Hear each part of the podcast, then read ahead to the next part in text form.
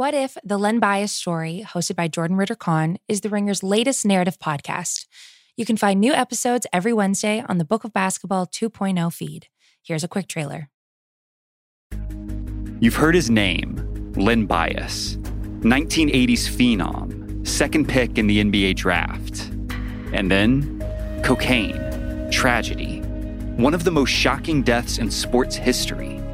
35 years later, Bias's legacy is still making an impact.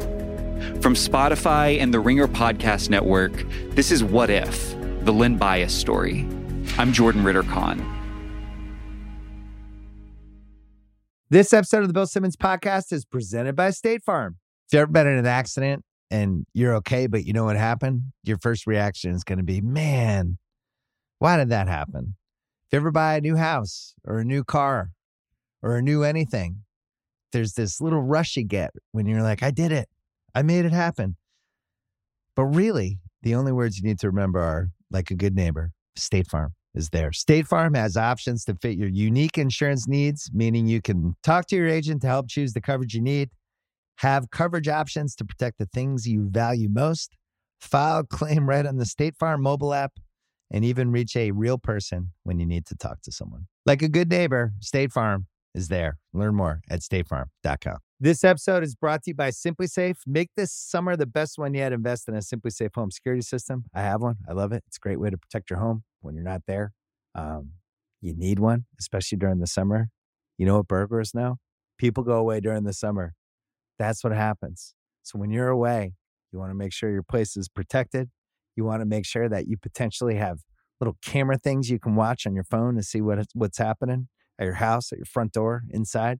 You deserve some peace of mind. Get it today with SimpliSafe. Right now, get 20% off any new SimpliSafe system with Fast Protect monitoring at simplisafe.com slash BS.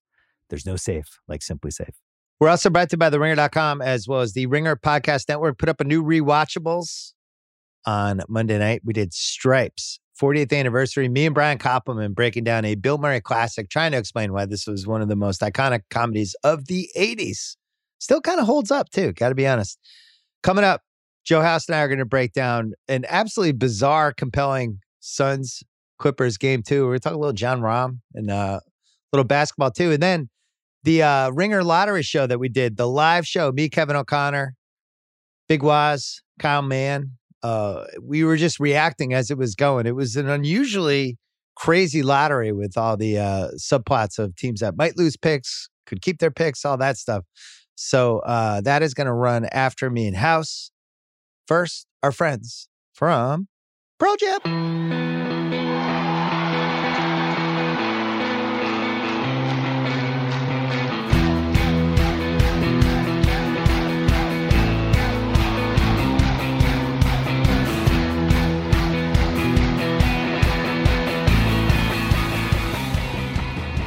All right, Joe House is here. It is almost 9.15 here Pacific time on the West Coast. House stayed up past midnight on the East Coast.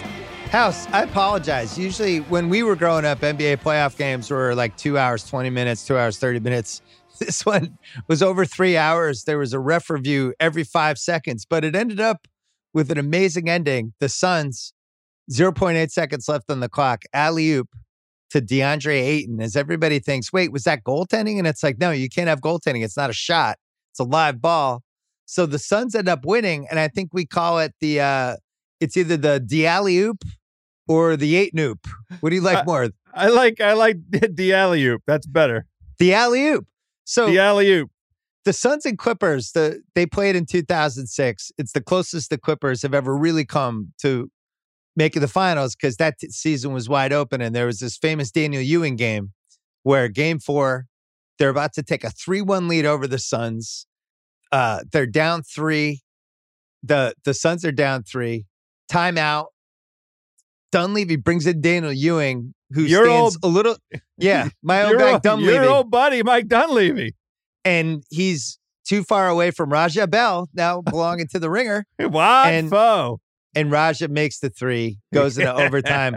Suns win. This felt equally devastating. I felt like the the Clips had to steal one of these two with no Chris Paul. I know no Kawhi either, but to now go down 0-2, Chris Paul is eventually coming back. Uh, this was a devastating Clippers loss.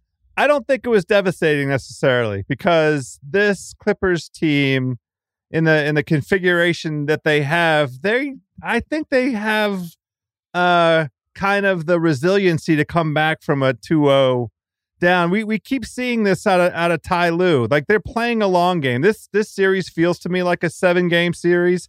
And all of the mixing and matching with lineups to um, address on the fly, not having Kawhi, I think there's a kind of an experiment going on here. And I, I'm not I'm not prepared to make any uh, declarations about the the ultimate outcome of this. Like the the Clippers had 10 ways to win this game. The Suns had 10 ways to win this game. This was a classic game too between two deep teams. It was a rock fight. The role players took over in the fourth quarter. We got tons of Patrick Beverley. We got tons of Luke Kennard. Uh, we got who who who from the Suns was was uh, doing stuff right at the end that I'm forgetting. Well, I mean, Cameron Payne had 29 Payne, points in the Payne, game. Payne, campaign campaign, campaign, campaign, campaign. I'll say this. I agree with you. The Clips have been down 0-2 every round now. I'm not counting them out.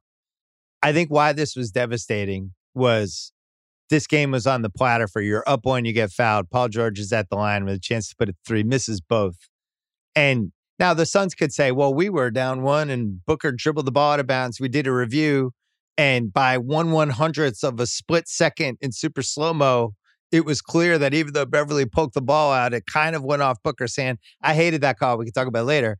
Um, but the Clips, you just feel like you have two free throws to to basically clinch the game. You get don't get them. You get a stop on the inbound pass, and Bridges misses the three from the corner, wide open set play, and then you don't get the rebound. And then on top of everything else, it's clear the only play they have a chance to run there is Ayton alley oop you bring Cousins in. Cousins isn't even positioned properly between the inbounder and the alley oop and, pass. and the basket. I couldn't so he agree gets like more. A free look right at the rim, and then I, Ayton. It's like one pick. Of course, that was going to be the play the the there is a whole I, and I really don't care to do this because I'd like the last half hour of my life back. That game should have been over at 11:30 at night Eastern. Yeah. We didn't need the extra 35 minutes and the the parade of horribles that occurred in, in that last 2 minutes of of actual basketball time.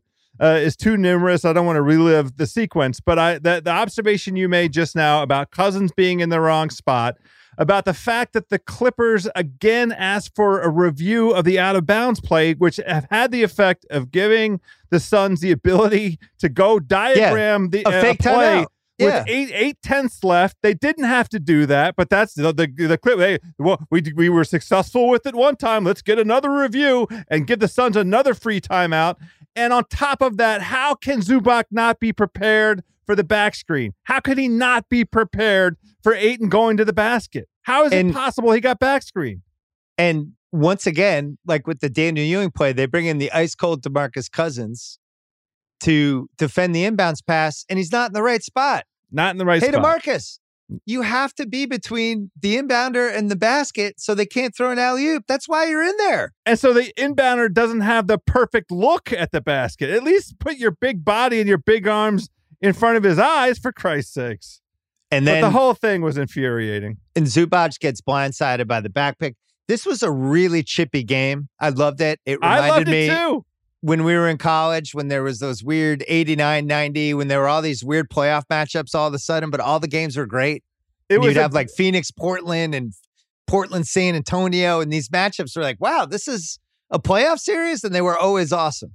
I mean, it was a it was a Pat Bev kind of game, right? I mean, Pat Bev was out there putting his face into places and flopping, and you know, uh, there was a, we got the full got, Pat Beverley get, experience. He got shoved by Devin Booker after the eight and alley oop. Yeah, it seemed like all chaos broke. And Booker, they were trash talking the whole game, and Booker just ended up shoving him away. But it was super chippy, and uh I gotta say, like, I'm with you. I don't think the series is over. But I was really surprised the Clippers lost. You and I live bet the Clippers in oh, yes, the we did. Of third quarter. It was like almost three to one. Maybe we're partially to blame for it, but it just felt like the kind of game that they would steal all year. And I think when I look at this Clipper team, you mentioned about the different lineups and stuff. There, there's a Isaiah's Pistonsy kind of feel to the team. I'm not talking from a talent standpoint, but depth they they go nine, 10 deep, and you kind of from series to series, different guys evolve into crunch time people. Like today, we had Beverley Kennard, and Zubac are all playing in crunch time. And in the previous series, Kennard basically didn't play at all until game five, game six. And Zubac was, wasn't out there ever. But in this series, you know, it's a malleable lineup. Paul George is really the only constant in Kawhi, but Kawhi's been out. But it's basically we have Paul George. We have no idea who the other four people are going to be game to game, series to series. And Lue has a really good feel for the roster. Like he did it again today. He had the right guys out there. They came back, took the lead. They should have won. I totally agree with that. I have a, a question for you. I want to see if you agree with this. For for some reason, even though this game, the, the shooting was not outstanding, it had a rock fight feel, it had a gritty feel. I I just I don't know my basketball eyes so prefer seeing this Western Conference these games than the Eastern Conference. The Eastern Conference games have been driving me insane. That that the the Bucks and and the Nets and the Hawks and the Sixers. There's so many dumb mistakes. There's so many missed opportunities. These games, this feels more like I, I feel like there's strategy. I feel like, you know, guys are getting an opportunity and making the most of the opportunity. And I don't know why the aesthetics of this appealed. You know, if you look at the numbers, it's not like it was, anybody had a great shooting night. And it's not yeah. like, you know, we are missing uh, Chris Paul and, and Kawhi Leonard, two first ballot Hall of Famers. And yet, for whatever reason, I prefer to watch this game than anything I've seen out of the Eastern Conference in the, yeah, like, the last like, five games. One of the things I like, we were always so worried about basketball was becoming this uniform way to play, right? Where it was just like, all right, everybody just shoots threes and you know, you go a little hero ball at the end and we don't have the variety that like we grew up with. I think one of the reasons I like these two teams is they can they can go small. They can. It's a two Dirk Diggler teams, right? They can fuck fast. They can fuck slow. I can do it both ways. I can do it both, both ways. Jack, I, should I use a Spanish accent? I, I can do it both ways, Jack. Um, how about the the return of the mid range? Yeah, I, there, there's a mid range game on both sides of it, the ball. I think that's what we both like. There's there's shot making. Like they were talking and Booker, who was Booker, who was bad today. Booker was five for sixteen. This is what and I'm the, saying. It's and like the Suns in general were six for twenty six from three. Right. I know, but but they always you hear like with Booker, like he gets to that spot. He you know it. They, there's guys on both teams who are like, I'm gonna get to that spot and shoot a 16 footer. And shot, you go in the East yeah. Coast, the, the, Eastern Conference, just not as many of those guys. He got to a spot and made his shot with whatever it was that you know, ten seconds left for 27 seconds, seconds after. There yeah. you go. There, that's what it was. I couldn't remember, but right, of course. I mean, and, and Paul that's, George, that's same thing. A pure basketball play, and the exact same thing for for Paul George. Although we got to call him, I got to give shouts to cousin Sal. Playoff PU. You're at the free throw line with a chance to go nah. up three. You got to go. You got to make the free throws. I mean, uh, uh, you can't be playoff P and miss two free throws. I'm going to defend playoff P because I thought he was awesome in the Utah series. I think he's carrying a huge, huge load in these games. He played That's 41 minutes again tonight. And by the way, I've been meaning, I meant to say this on Sunday's pod. They got fucked with that game one on Sunday. Where yeah. they had to play the Friday night game. There was an open Monday night last night. They had no games. Like, guess what? You could have played the game know, seven, just have the game seven Sunday night. Let that be the only game. Yeah, and then or play and then play. And by the way, Sixers on Monday night. The three o'clock game was on Father's Day up against the U.S. Open. I yeah, don't need terrible. to see game one of Suns Clippers up against the U.S. Open. I got to watch Jon Rahm. I mean, can you imagine if they had done that to the Lakers and the Lakers had won this grueling game six on a Friday night and had to play 36 hours later in Phoenix LeBron, the pity party that would have happened from LeBron. The league's league's cracking down on us again. It's like, oh, it's the Clippers. Let's just completely fuck them over. I, it was a real disadvantage. It was basically you're in a no-win situation that game, which I think why they experimented. But tonight was the game they had to steal, and they didn't steal it. And they they had it. It was sitting there really from a Phoenix standpoint, Ayton had another great game, but I, I, just think that might be who he is. He's shooting 60% for the entire playoffs. The one that is ridiculous is Cameron Payne goes 12 for 24, 29 points, nine assists, and it's basically like doing as well as Chris Paul would have done. Well, and we had, you know, the on the other side in the previous series, Terrence Mann. We had the Terrence Mann game. I mean, this is what Yeah. we're getting out of this Eastern Conference after Red Mamba himself brought home game seven for Atlanta Sunday night. This is a very interesting playoffs. We're getting these role players who are getting opportunities to step up in like the biggest moments and then and then really following through. And we're seeing players with more notoriety that haven't been in giant playoff situations before kind of coming up with with egg on their face. It's a really interesting uh, uh, playoffs in that respect. I, I wish we didn't have across the board all of the injuries, but like we're getting some litmus test moments here. Like we got a kind of a, a little more information about Aaron Gordon. I would say Mm. uh, it was interesting to see Jrue Holiday shoot five for twenty three. Uh, And look know, terrified most Yeah, of those series. Yes, yeah. yes, that, that that's right. Uh, but you left the, uh, out, but don't don't forget Mr. Uh, Simmons on Philly. Well, I mean, it, the, what's what's left to say? He he basically should not have played any fourth quarter, and in fact, he didn't play any fourth quarter. He we Yeah. ran around. He was a, a a live body running around. You know what's shocking about this box score? Zubac played 34 minutes. So you think about last series. Basically, they didn't they went small against Gobert. They didn't care. They knew he wasn't going to hurt them.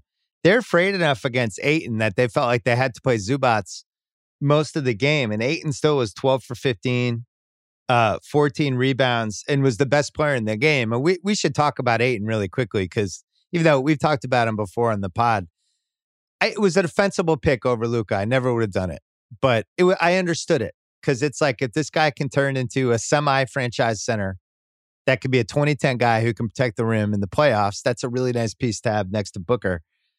He's been better than I thought. He's incredibly likable. Even in the, I watched the interview right after the game, and he's just like, "My coaches just told me what to do. All credit goes to them. It was a great pass by Jae." every single word I've ever heard out of his mouth is like great teammate, super supportive, no ego at all, just wants to like help out. I think he really appreciates the Chris Paul thing. I think he loves playing with Booker. And he's like the ideal third guy that you would want on a team that has those two guards. And I, I'm just stunned because I didn't see this coming four months ago. It just seemed like he was going to be not the Achilles heel, but kind of the wild card for them. It's like, do you trust him? Is he is he going to be in the right places in a playoff game? Is he going to fumble a, a perfect pass or any of that stuff? I think he's been lights out. I'm really impressed. Yeah, I, I agree with you, and I'll give credit to both Ayton because there's de- definitely like a work ethic to that dude. He's definitely gotten better every year. He there was there was a slow start for him, and he had some missteps uh, early on. But like you know, as he's grown, as the team has grown, as the franchise has grown, it is kind of a perfect uh, uh, confluence of events to put him in the very best position he could be in, Devin Booker in the very best position he could be in, Chris Paul, ironically, in the very best position he could be in. And that chemistry really works. And it's Yeah. really having a, a, a nice cumulative effect on the overall. And they're they're deep. I mean, we keep talking about Mikal Bridges is good. He's a good two way player. And That he wasn't three- good tonight, but he made a huge three in the last two minutes. And the one that he took at the end of the game, um, I thought it was going in. It was online. It was online. Looked good to me. Payne is good. Uh, we made fun of Cam Johnson when he got picked. Cam Johnson's good. Cam Johnson has uh, a high basketball IQ. I am impressed by this Suns team. You've been on them for. We've been talking about it for like you know three months. You love this Suns team. I know, but I was a coward. I didn't pick them against the Lakers. I could have. I I went on the Sports Cards podcast and predicted. I was like, buy Trae Young cards. They have a real chance to make the Eastern Finals, and somehow did didn't even really pick them to beat the Knicks. And then this Suns team, I was on the whole season, and then I just got scared off. I think one of the things you saw tonight, they have a way of making the other team kind of come to their pace. You know those sure. Those Yeah. Clips Jazz games were wide open. That's what the Clips want. They want to shoot threes. They want chaos. They want to scramble. And the Jazz, even with Cameron Payne, even without Chris Paul, The they Suns. just kind they know who they are. They want to slow it down a tiny bit. They want it to be a half court game, and they and they eventually pull you into that house. I got to give you this. We have some uh, some live odds on FanDuel Sportsbook. Let's get on them. Clippers in six is now 20 to 1.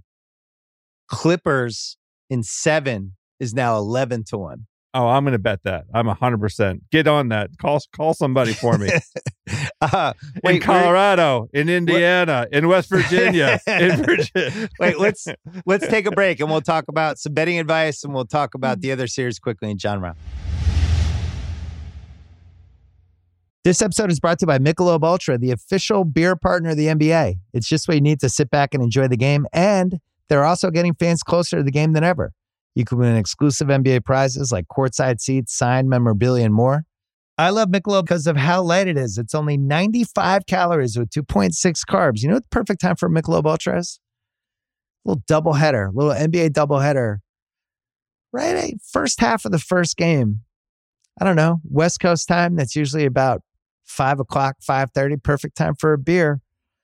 You can do it. Grab a pack to enjoy today. Learn more and enter for your chance to win at michelobultra.com slash courtside LDA 21 and up. All right. So House and I just talked about it over the break. Um, I do not think the Clippers are dead. I actually think they might have a better team. It doesn't mean the Suns can't win. I think it's close. I just think I trust them more as the series goes along. I already feel like, you know, look at the the Suns bench tonight. They got a five for five from Cam Johnson. They got a four for nine from Sarge, and they got a 12 for 24 from Payne. Now, no, granted, no Chris Paul. And you go on the Clippers side, nobody on the Clippers played well. Clippers shot 45%. They made 13 threes. I can't point to one person who was like, well, that guy was awesome. Usually they get the awesome Reggie Jackson game or the awesome Marcus Morris game. They got neither. I also think um I think Kawhi will be back at some point. Oh, so and I think that's I think as reason. the series goes along, I think Ty Lue just has a really good feel for what to do as the series evolves. I'm not counting him out. Guess what? Home team's supposed to win the first two games, House. That's exactly right. I agree with you. I don't think that the Clippers are better. I think it's a pretty even matchup. I think the Suns have the the two uh, best players. I mean, it, you can quibble about uh, Paul George versus Booker, and I think they're going to go back and forth. I think But- that's even. The third best player is Ayton. I, I Hmm, think the right third best player, on, yes, um, among the teams with with live bodies out there, Ayton's the third best player. I think. So you wouldn't go with Nick Batum. What? Nick Batum, 60, only 16 minutes tonight. I- so that this is the experimentation. By the way, I bet Nick Batum over 18 and a half points, rebounds, and assists. I don't think he had three points, rebounds, and assists tonight. No, he had three points, two rebounds, and one assist. So Oh, okay, so congratulations he had on that. six. I only missed that by 12 and a half. I like the the Clips and seven bet at Me 11 to 1. I So think the- that's a good one. Say the odds again. Say them again. 11, 11 to 1 because 11. cuz I think the Clips can win a road game anywhere. I don't think it matters. You and I are in absolute lockstep agreement. They've proven it.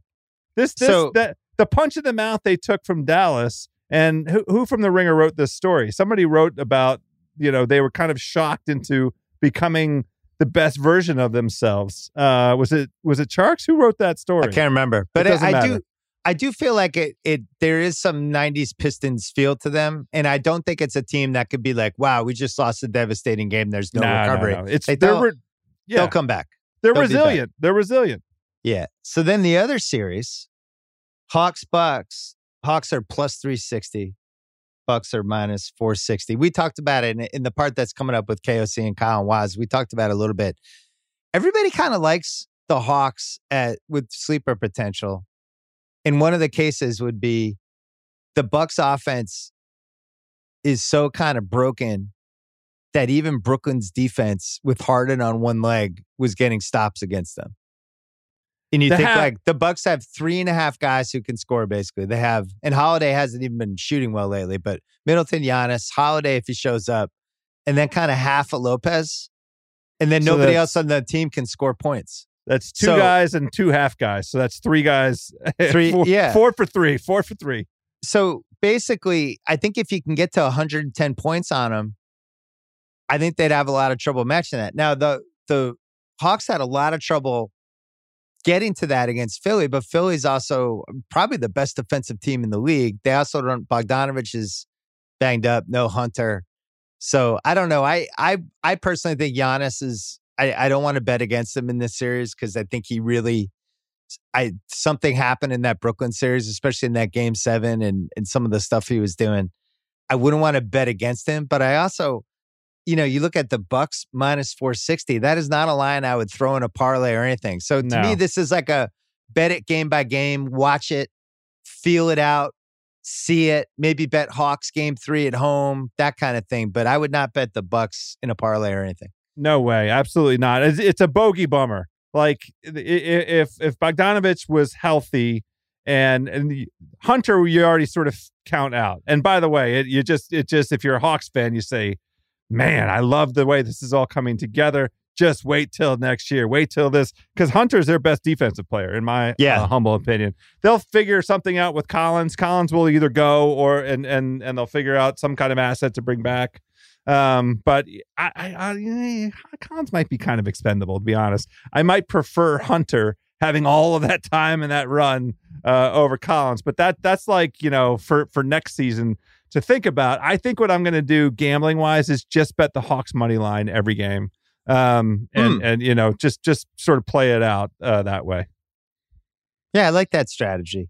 Um, Trae Young, any apologies? We've Russillo and I both laid out our apologies. Do you do? Were you in the he's a good stats bad team guy camp? I, I'm sure I participated in, in Trae Young slander. I just think it was warranted. Like the, the circumstances radically changed their whole season. And we've talked about it a couple times on this pod. And I know you and Russillo have covered it exhaustively. Everything changed when Bogdanovic came back healthy and when uh, Nate came in as coach, was installed as coach. And, and you know, their fortunes, every the, the situation changed in such a way to bring out the very best version of Trae for the first time in his professional career. Hmm. And good for him to to show us what he's been capable of and good for him to have the gigantic balls that he has and good for him his instincts. What a charismatic cat. Who Yeah. knew? We Who needed him. Yeah, he's like a new, new. Reggie Miller. He's something. It's he's ready to be the villain all over the place. Fucking wonderful. I'm so happy about it. So if that's a, an apology, I apologize. But I love Trae Young. You kidding? I love him too. I've never done a 180 over a shorter amount of time. I'm all in. Even when even when he sucked in Game Seven, I was waiting for it. He Um, did the 180. We didn't do the 180. He did the 180.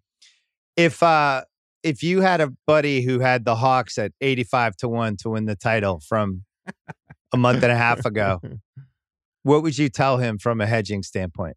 Because you may, you might be talking to him right now. What's the market? What's that market called where you can sell a, a, ticket that you have? Mm. What What's that thing called? Cousin Sal knows. Yeah. See what you can get for that ticket. See what, what somebody wants to pay for pay you for it. There's an open market you could put it up for.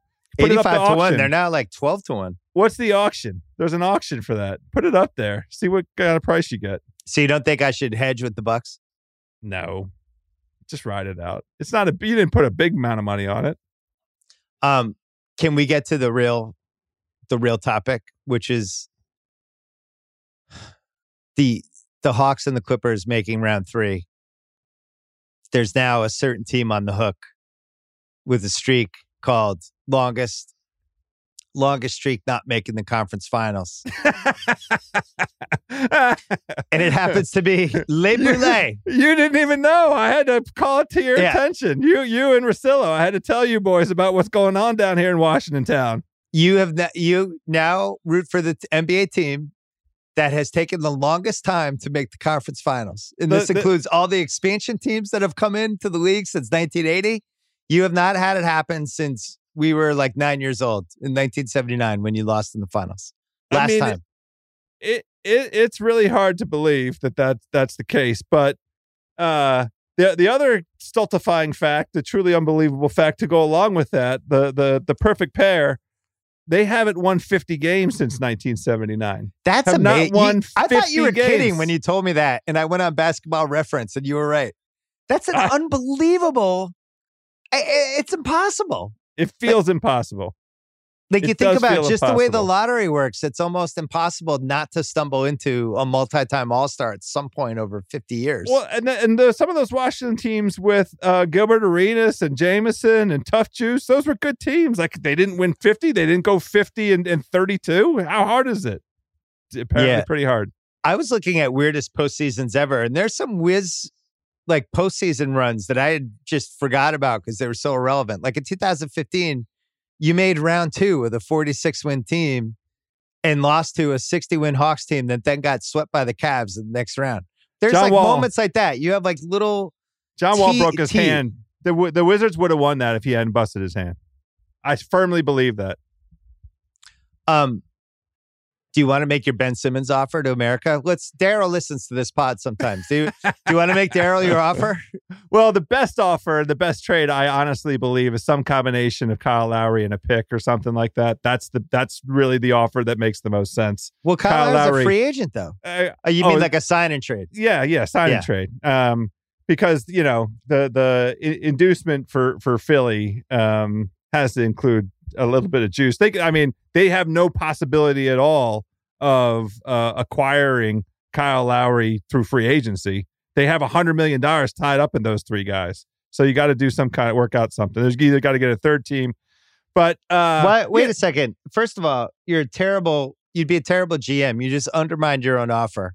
what do you mean? Even before I let you make your offer on the Wizards' behalf for Ben Simmons, you talked about how somebody else already has a better offer. I'm not the what- GM of the Wizards. Well, you might as well be. What it- what it is- you don't have a coach. You have the Hey. same GM who, Hey. who signed Davis Bertans to eighty No, million I, dollars. I, I believe in Tommy Sheppard. He got Daniel Gafford, the defensive player of the year next year. okay. by, by the way, the, not a great, not a great run for the All NBA defense team. Uh, is defense overrated? This is for another podcast at some point. All, none of the all defensive first team guys worth a shit in the playoffs, buddy. I don't think defense is overrated. I think what we're learning is that it is a hundred times more important to have good offense than good defense. I, I think I think we've learned that lesson. Yes, I have to yeah. agree with you. If you can put out five shooters against a team that's playing four on five, you're probably going to win. Tell me why the Sixers would say no Mm. to Russell Westbrook for Ben Simmons. Oh, that's that's not your offer. Come on. First of all, that the toughness that guy has an an unparalleled motor. He's not afraid to shoot in the fourth quarter. If you want him to shoot 20 times in the fourth quarter, he'll do it. Just ask him. He'll shoot 20 times. He he he's serious. This is not even uh, an overstatement or a hyperbole. The the run that he went on over the last 25 games here in Washington was the most exciting performance by an individual player since Gilbert Arenas was here in Washington. And that's not that that was something. That was something for the fans here in Washington like me to dig in and and really enjoy. And so I so why do you want to trade him? well, I mean, because yeah, th- th- this is this. I don't want Ben Simmons here because I don't have any uh, idea who the coach is going to be, and so I don't know what the development plan would be for Ben Simmons. And I honestly think Ben Simmons needs to go to a place where he can be protected and nurtured, which is another reason why I think Toronto is a good destination for him. San Antonio could be a good destination for him. The Lakers could be a good destination for him. He needs to go somewhere where the where the spotlight. There's some other uh, thing going on with that franchise where they can protect him and put take the spotlight off of him to let him go ahead and, and figure out whether or not he's going to be a competent basketball player. Um, why didn't you, Why didn't you at least float out the Bertans, um, Daniel Gafford, and Deni Avdija trade with some So- future first? You, you didn't even want to like go through the motions of that so one. so mean, so mean. So nice. Westbrook's your move. You think Westbrook is solving? You think Westbrook and the Philly crowd is a good you, idea? You started on this off by saying Daryl listens to this pod. I mean, do you think Daryl? Do you think Daryl's watched Davis Bertans before? Does do you think he Davis? Are you kidding me? You the guy? Oh yeah, yeah. Davis was tough. It's tough when you sign the eighty million dollar contract, but then you suck. You suck during the start of the season, and you have to use the "I was blindsided. I didn't realize the season was going to start this soon." You're a professional athlete. How are these guys blindsided by by Hey, earlier seasons? you tried to, to to use that explanation with me on on Fat Luka, who started off the season out of shape. He was the MVP favorite. Oh, the what plus four fifty? That's a good I know. price. Go get I love Luka though. Yeah, I, showed I shouldn't have defended Luka. I shouldn't have shouldn't. defended it. You're a professional athlete. Stay in shape for 12 months a year. How hard is this? You have no other job. in Washington, we just call that the Mahinmi. Like we basically Bertans. Ian Mahinmi didn't know it, but we basically created a new slot here in Washington where we pay somebody sixteen or seventeen million dollars a year that literally can't play, that can play maybe like you know 14 effective minutes uh, most of the time. Can't defend a lick. We're just going to have that. We have that spot here on, on, on our roster now.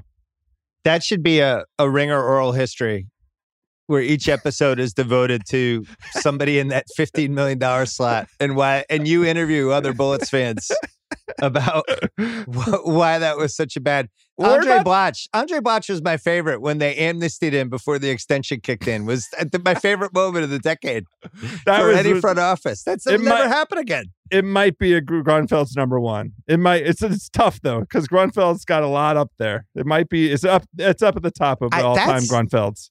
I, I feel like he invented that. It's the Grunfeld. It is the. It's not We're the Mahinmi. amnestying somebody whose extension hasn't kicked in yet. It's not the Mahinmi. It's the Grunfeld. Unbelievable. Uh, where do you want Ben Simmons to go? I know you listed a bunch of teams, but deep down, where do you want him to go?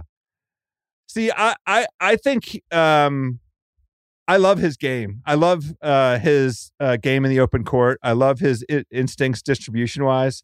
So I want want him to get a shot. So I think th- this is just ridiculous. Uh, I want him to go to the Lakers. I think it extends LeBron's career. It takes pressure off of Davis. I think that's too much pressure for him. I think he's got to go to a Siberia team like Orlando. well, uh, Go off the map for two years and find yourself again, Ben Simmons. but that that You're doesn't passing help. up dunks in game sevens. You got, you need to go to Siberia. he Siberia though doesn't help him find what he needs. He needs to learn how to play basketball. He needs how to learn to shoot, and Well, that's that's, not going to happen or, in happen. Orlando, and that's not going to happen in Minnesota, and that's not going to happen. Who knows what's going to happen in New Orleans? But you know, Remember when we were worried about this when he was at LSU and we just saw no competitiveness out of him at all? And we were like, wait, th- isn't this a bad sign? Isn't this alarming that this guy's the number one pick and seems to be treating this season like it's, I don't know, the ninth pickup game of the day at some pickup park? I I, I don't think it's not like an instinct. I don't feel like he lacks competitiveness. He doesn't look lazy to me. He looks more lost to me. Like he, it's Mm. not that he's a missing a fire. It's that he's missing a basketball IQ kind of element. Um, more so, like he, his he doesn't know what to do. He looks more lost. Who's you host uh, the Fairway Rolling Golf Podcast for us, That's which is true. excellent with with our boy Nate Hubbard. Um, who is the golf equivalent of Ben Simmons? Because it can't be Spieth, because Spieth's actually won. Um, it, it's probably Rickie Fowler, uh, because he he's now it there. It's not a perfect comparison because um, Fowler's older and and has been around longer, and he you know, but golf has a long horizon, there, and and Rickie's still young enough that he could win four or five majors, but the talent has has been there. There's and and he's won some tournaments but not gotten over the hump in majors, gotten very close in majors, but not been able to just put the pedal down and get across the finish line. And n- now folks are sort of, you know, wonder aloud, is, is Rickie Fowler ever going to win a major? Congrats to Rickie. He came on the Fairway Rolling podcast, by the way, uh, a couple months ago. Awesome, awesome dude.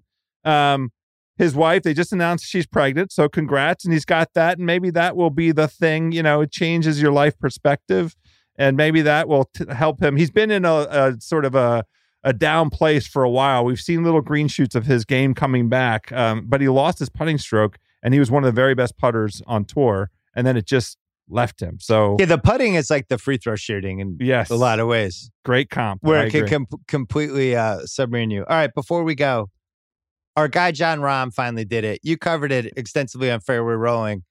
He was eleven to one heading into the last round, and um, I did not step in because I had, was on a self imposed suspension for oh, some poor gambling behavior yes, I understand. over the last couple months. but that was NBA gambling. You could you're still give yourself I permission know. to I golf. just you know when you're golf. when you're on a He- I I was on an incredible hot streak during the NFL playoffs, and then it came around the other way. But uh, In- I in still hoops. rooted for him like I bet on him. That's because your guy. Him and Fleetwood are your guy. guy. Rahm and Fleetwood are your guys every every week. Uh, I mean every week. I gotta major. say, the, him draining those putts on 17 and 18 were so fucking exciting. Nobody makes those putts anymore. it's nobody. icon- like seriously, like instant legend kind of shit. Like an ic- Unbelievable. i- iconic. And for him to win it that way at the same venue that has the history of Tiger back in 2008 and for him to be the favorite coming in there to have won his first ever tournament on the PGA Tour at that venue. His the the first major since he became a new father, I think. No, no, no, it was the second major. But in any event, a bunch of like karma stuff at play there. And uh, oh, it's his first Father Day Coming off uh, coming off the dumb COVID thing too, when he had to Right. give up the uh the title with yeah, one he was round to all- go, He was going to win the Memorial. He was six Yeah. strokes up and had one of the best rounds of the entire year. he has my favorite all around game. And I, I've really felt vindicated because I really felt like, and we talked about it a bunch of times, I just felt like he has to win a major at some point. He does everything well. I don't know what his weak spots are. That was uh ballsy. And there, there was a moment there with Brooks when it seemed like Brooks was going to make a run and then he bogeyed the uh the par three. But when we're talking about best golfers alive, DJ, Koepka, Rahm, Bryson, Bryson, and then I- just I feel Justin like- Thomas. Justin Thomas got to be in there. I feel like Oosthuizen has to be in here at some point. He's just in the money too many of these majors. Like at It's some point, we have to take him seriously. We were talking about him. We were calling him a major sniffer. He's always sniffing around when it comes to the majors. Well, you know how there's always the one foreigner. You know, Molinari was in there for a little while, but Yeah. you know, Frankie For- Onions. Fa- Faldo way back when. But there's always like the one foreigner who's just lurking for like five years, and I think it's Oosthuizen now. Well, that, there's the the record re- reflects that that that's accurate. He doesn't. He hasn't won on PGA Tour, so he's not in this list of the top players in the world because he he doesn't win. But he gets second in, in every major, so he's definitely in the conversation. But the top five are Rahm, DJ, Brooks, Bryson, and JT. And then if you want to, you know, uh, put Collin Morikawa up in there and Xander's around around the hoop. I mean, you know, that's fine. I don't mind mentioning tho- those young guys. And the interesting thing is Rory's not in the top five, and and you know, you you can't make an argument to put him in the top five. I don't have faith in Rory in these majors. I never feel like he's going to make a run, and I never take him seriously. I never think about live betting him, any of that stuff. I just, He was just don't. he was four under at one point as he approached the back nine, and then it didn't happen. So, are you coming here for the Open? The Open Championship, yes, I, I think we're, we're going to figure out me coming out to to LA. I need to get back. It's been over a year since we've dined together. It's probably the first time in This is- since, since 1988. This is the longest we've ever not seen each other in 33 years. This is like right. it's like a, a year and four months, something like that. Yeah, we got to get out here. We got to eat. Are the restaurants open? That's the most important question. Restaurants are open. Yeah. I have I have a Koreatown place for you. I have Oh. a San Gabriel Valley place for you. I have right. a steak place for you. All right. yeah, we got all a right. lot of stuff going. All right, House. Thanks for uh thanks for staying up late on the Dially Oop podcast. The alley oop, the amazing. I didn't even drink tonight. We'll have to work on that. That's another thing I we'll have to do. Yeah. And congrats on the Ben Simmons Russell Westbrook trade. Good luck. yeah. All right, coming up, it is the live Ringer Lottery show that we did. It's me and KOC and Kyle Mann and Big Waz. And if you just want to fast forward to after the lottery happened, uh, just go about a half hour in from this point right now. Go 30 minutes ahead as the lottery happens, and then we react to all the different variables that came out of it. So there you go. This episode is supported by State Farm. If you've ever been in an accident and you're okay, but you know what happened, your first reaction is going to be, man, why did that happen? If you ever buy a new house or a new car or a new anything, there's this little rush you get when you're like, I did it. I made it happen. But really, the only words you need to remember are like a good neighbor, State Farm is there. State Farm has options to fit your unique insurance needs, meaning you can talk to your agent to help choose the coverage you need, have coverage options to protect the things you value most, file claim right on the State Farm mobile app, and even reach a real person when you need to talk to someone. Like a good neighbor, State Farm is there. Learn more at statefarm.com. It's the live lottery show here on The Ringer. My name is Bill Simmons. Kevin O'Connor's up there, Kyle Mann, Big Waz. We're going to uh, prepare over the next 20 minutes for a consequential lottery. Now, the lottery is always important. Always things happen. Get a number one pick, um, you know, number one overall, you get excited about. This one has ramifications. KOC, the biggest ramification for you tonight with how the ping pong balls could go with teams losing their picks, keeping their picks. It's that Houston pick. They have the number one odds in the draft lottery. However, if they fall out of the top four, it's going to the Oklahoma City Thunder. And that would be bad, bad news for Rafael Stone and that Rockets front office if they lose that pick. Because the opportunity is here to get a franchise changing player in Cade Cunningham or Evan Mobley with the number one or number two pick, and then two really good consolation prizes and Jalen Suggs and Jalen Green at three or four.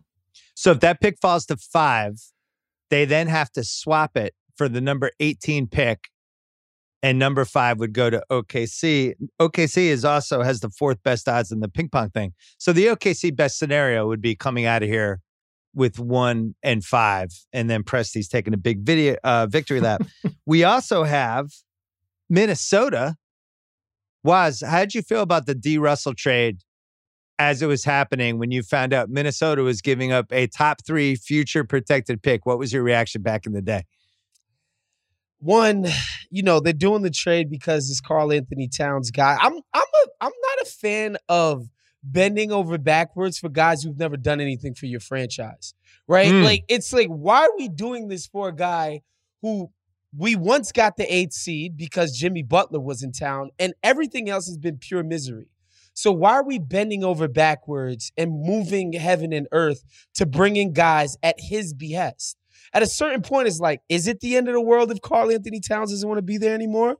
If I trade him and get stuff for it, right? I think a lot of times teams are guarding against something that they don't actually need to. Start the clock again on another potential franchise dude. That so that component well, of the wait, trade. It, it gets worse than that because Wiggins was part of the trade in the terms of that added to the value of the pick because it was like, well, you have to take Wiggins. Kyle Mann, Wiggins is now your guy. You you're ready to do like a 25 minute summer video of him this summer, I think, right? Uh, me personally, no. I, I mean, I've done one on him oh, before. I have bad information. My bad. I'll sign up for it. Did somebody okay. say that in the chat? Uh, no, no, um, no. Wiggins isn't my guy. But Wiggins was better in Golden State than you expected him to be. Correct? Maybe. Yeah. I mean, he he fits. I mean, he's sort of plug and played in there, and there's not as much expected from him in terms of like dictating the culture of the team or anything like that. I mean, I I understand. I don't I don't know how much we want to talk about the merits of Karl-Anthony Towns, uh, but I, it's been pretty bleak over the history of the franchise for Minnesota. So I mean, I understand why they would be hesitant to lose him because I mean he is genera- generationally special as an offensive player. I guess the problem is um, they've just they've made some mistakes in terms of how they've planned in terms of like what types of stars. And those things are more troubling to me. It's like whenever whenever they brought in jimmy butler if you know anything about karl-anthony towns you would have known that that was a bad idea from the jump. Like in personality wise mm. that was just not going to work. Like uh, because they just they come from different sort of like jimmy Jimmy is is such a self-made man that he only has patience for certain types of players. It seems. Well, it didn't sound uh, like he liked Ben Simmons either. Well, he does. I mean, he doesn't really. one of the reasons he left Philly was he didn't like the culture there either. Then he finally found he culture, and the rest was history. Aren't all of these moves that Minnesota's made from Jimmy Butler now D'Angelo Russell isn't it all about just trying to make things work, you know, with Karl-Anthony Towns because he is that special offensive talent Kyle mentioned. Yeah. Pairing him with a great two way wing like Butler, pairing him with a pick and roll point guard like D'Angelo Russell on paper, I understand of it, but it, a lot of these moves do reek of desperation and rushing things rather than taking your time. And so that's why for Minnesota, tonight's really important too, because they could get one of those guys who can help really build something nice here alongside now KAT, Anthony Edwards, and D'Lo as potentially your third or fourth guy. He doesn't have to be a key player. Well, and then on, on the flip side was Golden State. If they end up getting them. four or six, they keep Wiggins. They get Klay Thompson coming back. They got a full year of Wiseman. They're in a West that is just completely in flux. We might see the Phoenix Suns are the favorites to make the finals in the West. It's not unrealistic to think if this goes their way tonight, the Warriors could be the favorites in the West next year. Well, I think they could automatically switch up the tenor and the feel of their roster because of the young guys, right? Like you got Wiseman and you have these two phenomenal picks potentially, and you can move them and you can get actual legitimate NBA players for them. And to get back to Minnesota, again, and I hate to be the defense, you know, hard nosed floor burns guy here, but how the hell is Minnesota supposed to put together a good team with at the point of attack, Russell's horrible at defense. We know that. And Karl Towns has been just as bad at the most important defensive position on the floor. And I don't think D'Angelo Russell is the type of offensive player that turns them into some type of juggernaut just because he's there. I just think, again, the idea that you would have brought this dude in just because KAT wanted you to. And because he played two months of good ball in Brooklyn and made it as an all star injury reserve, and we get to call him an all star now. I mean, Minnesota, dude. like, Hmm. holy moly. Well, it's a great example of when you have bad leadership at the top It's tough. in basketball. It's no coincidence. Like, hey, guess who's in the lottery again? It's Sacramento. Um, guess who's here again? It's Orlando. These are teams that we see over and over again. I think the thing with Minnesota, I don't want to defend Towns. I'm not a huge fan. But when you see he, he- this playoffs has been kind of the death of the quote unquote good stats, bad team guys. With oh, the KOC smiling now. Where Booker and Trae Young, where we just look at them like, great, they're putting up stats. Their team's not winning. But then all of a sudden they had the right guys around them and their team started winning. And like KOC, why can't Towns be in the same situation as Booker and Trae? I think Towns can be. Absolutely. I mean, Karl-Anthony Towns is just an absolutely brilliant offensive player. He's not just one of the Mhm. best shooting bigs, he's a great shooter, period, regardless of position. You can run him off screens and handoffs. He can take guys off the dribble. He can post up. He can do it all on offense. Defensively, I thought this year he made some progress playing a little bit on the wing position, playing not having to be that rim protector in that role. And maybe for Minnesota, that's the format moving forward. You know, if they do get lucky on draft night and they're able to draft an Evan Mobley who can take on more of that rim protection, I think suddenly the conversation about KAT's defense could change. But with that said, to Waz's point, you know, D'Lo at the top of that defense struggles. Anthony Edwards still needs to improve and like play at the level that his, his body looks like he can, strong and versatile. So like they have the potential to be a solid defense, but this is a team that if they build this out the right way, they're going to have to get by with solid defense and amazing offense. Like they're going to be that type of Right. team with that type of flavor. And you know, I'm I'm I'm I think about James Harden in Houston, right? And because we talk about actually complementing your f- quote unquote franchise guys with players that fit into wh- whatever their deficiencies might be, right? Daryl Morey was like, look, James Harden doesn't like playing defense. We we need a guard like Patrick Beverley who can't handle the ball, but he'll guard whoever you want, and he's developed an outside shot. We need big men like Clint Capela who don't mind planting somebody on the screen, creating that vertical spacing to suck in the defense. James Harden is a generational playmaker, passer, and he sprays it out to the corners. Okay, um, James Harden is tired of taking on that burden as the prime initiator. Let's get Chris Paul in here. You see them win 64 games. It's like, like there's a plan to what the hell they're doing. Yeah. What the hell has Minnesota's plan been with Karl-Anthony Towns? You can't tell me it's D'Angelo Russell. That don't Well, make no damn sense. And now you have Edwards, who is uh I like give me the ball. I like Give me- Edwards too, but he's another one who's like, give me the ball and I'm going to do some stuff.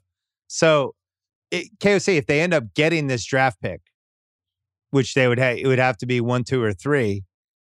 I, probably not looking for a scorer who's just quickly, and then I'll ask you the same thing, Kyle. Perfect guy in the draft for Minnesota. Evan Mobley, he can offer the rim protection that could help complement Karl-Anthony Towns, as well as being a guy who has has some skill on the offensive end. He can pass a little bit, shoot a little bit for you, with the upside to probably possibly down the line be one of the primary guys. So I love what his baseline could be next to KAT, and then his upside could be like one of the best front court duos in the entire league. And Kyle, I think we've talked a lot about Mobley on the Ringer NBA show, and I mean, you and I both really love him. It seems. I like him Yeah. too. Charks loves him too. Uh, Charks texted me. I remember he hadn't seen Mobley yet, and I was he was like, "Tell me about him," and I just kind of said some things, and he texted me back like not long after watching him and was like, "He's special." So I, I mean, in a very like sober, like serious way. Which Chark, I took it. You know, I, I trust Charks' opinion a lot, and I think that uh, I agree though too. I think that positionally he is very clever, and if you watch the way that he plays Um, he doesn't have to be like a heavy volume offensive guy. He wasn't for USC. There were times where he would just sort of blend in and kind of play whatever role. Really good passer. Uh, those two guys together, I think, are really interesting. For me, I think that they need as much culture shift as possible. Uh, and I think that if they can get him, I think that Jalen Suggs would be a fantastic fit for them too, like to play. And then I also think that that could create expendability, which is something that I think could happen for a few teams in this draft. Um, mm. I, I really like Suggs or Mobley with them. If you can get Cade, obviously get Cade, but uh, I think either of those guys fit too. I don't know that Jalen Green in that range would be good for them. Uh, the Minnesota would be one of those teams that I don't think should prioritize Green. I would go Suggs over Green if I were Minnesota. Well, I forgot to mention there's a third variable for this lottery. The first one is Houston. Top four, they keep it. If it goes to five, they have to swap it for 18. Second one is Minnesota. Top three, they keep it, 28% chance. Golden State has a 72% chance to get this pick, which is pretty nice if you're Golden State. And then the third one was Chicago. It's the number eight pick. Um, if it pops up to top four, they keep it. If it does not pop up to top four, Kevin Clark's Orlando Magic will be getting the pick. And it is an 80% chance for the Orlando Magic to get that pick. On top of they gave up Wendell Carter. There's another pick in that trade too, right? Wasn't there another first rounder beyond Wendell Carter? Yeah, or am I crazy? I think I think it's 2023. Yeah. Yeah. Um, is that too much to give up for Vooch, who didn't even get you to the playoffs?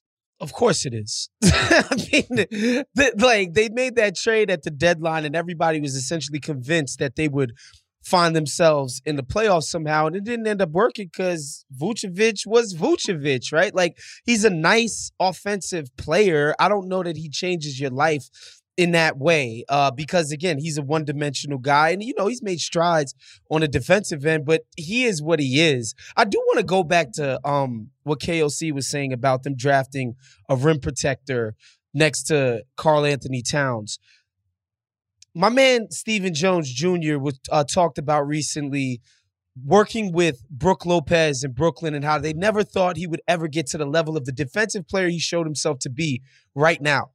Mm. And we've seen it countless times with different bigs, whether it be even somebody like Myles Turner, who I mentioned before, who was horrible at defense. I just want to understand how it can be that we need to suck up to Karl-Anthony Towns, but we also need to draft people that are better than him at defense.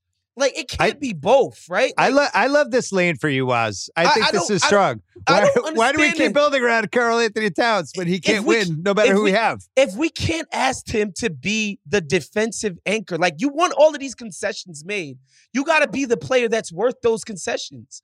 So if we can't ask you to get to the level of Brook freaking Lopez, bro, why are we kissing your ass? I don't when, understand that. When was the last time we had a guy who was an offensive one and a defensive one on a title level team that was a center? When was the LeBron last time James. we had uh, small ball five? Yeah, I mean Shaq. Right. Uh, well, in, I guess in an Embiid, but I mean, Embiid, I would have said Davis last year. Davis was a one B offensively and a one AAA plus defensively for the Lakers. Yeah, I mean, it's just not a it's not a super common thing. I don't think right. that it's ridiculous.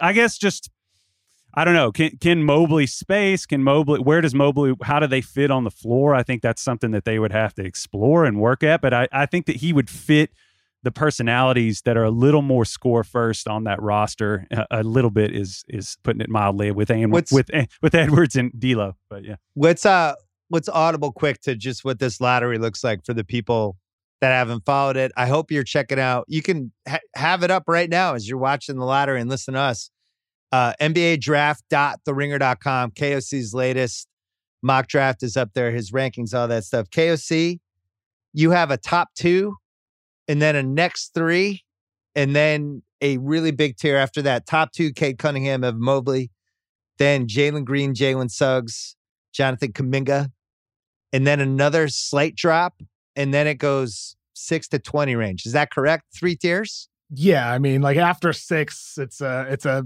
really a matter of taste where that next tier stops. I mean, mm. maybe it's more like six to eleven or twelve, something like that. But um, it, the draft does flatten out, and like a lot of the players after that top five, including Kuminga at five, like he could arguably be in that tier below Suggs and Green. Um, a lot of guys who have clear potential, serious skills, like uh, specific skills, like shooters like Kispert, or athletic guys like Keon Johnson, um, but guys with flaws too that could really hold them back from reaching their potential. But the top two, uh, Cunningham and Mobley, I mean, like what we're talking about here with bigs and like who fits where. Mobley can fit anywhere. Cunningham can fit anywhere. There's no Yeah. fit issues with any of those guys with the Suggs top two can picks. too.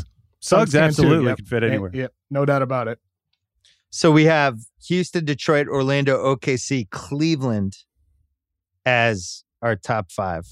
Um, I like a couple of the players. I really like Cunningham and I like Suggs and I like Mosley. And then you look at the teams they could potentially go to, and it, like Orlando and Detroit just makes me sad. You're going there, it's like cool.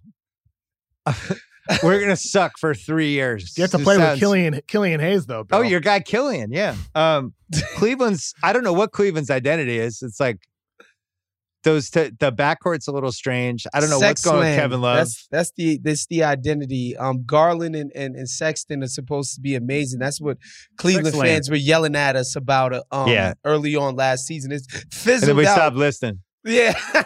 And then I'm a I'm a big Larry Nance Jr. fan though. We know. Really right, good. but they're probably going to trade him right this summer. Yeah. You would think. Houston's got the best chance to get the number one pick, and God only knows what happens with them. And then you know OKC, they have 38 picks, and they're in the middle of some rebuilding project that I can't even figure out anymore. I didn't. I thought the Kemba trade was a little confusing. Um, I like SGA. Poku at least deserves a another year to kick the tires on his potential. They had a lot of good younger random dudes that I thought were pretty enticing as rotation guys, but um, I have no idea how long their rebuilding thing is going to be. All right, the uh, Mark Tatum is up there, and we're about to do the lottery. We have 14th pick. Wait a second. 14th pick went to the Indiana Pacers. Oh, no, that's God. 13th pick. My bad. Okay, all right. 14 Warriors, 13 Indiana, 12 San Antonio. So we're going chalk so far. Okay. Um, the 11th pick should be Charlotte, unless they rigged it for MJ because they owed him more royalties than the last dance. Nope. 11th is Charlotte. We're still chalk. Um, 10th, New Orleans. Can New Orleans get another break here? I like how Tatum is able to talk while smiling. I think that's a great quality. Uh, nope. New Orleans is 10. So then Sacramento is nine here if this goes right. And then coming up with after that would be our first big thing. Sacramento nine. Okay. So eight. If this is Chicago, it goes to Orlando. If it's not Chicago, that means Chicago moved up top four. First kind of exciting moment here. It's Orlando. Ooh, So Orlando gets the eighth pick, was Toronto you next. you did not like that trade. Uh, seventh pick, seventh pick should be Toronto. This is another one I feel like they could rig. Toronto getting the number one pick wouldn't be a bad thing.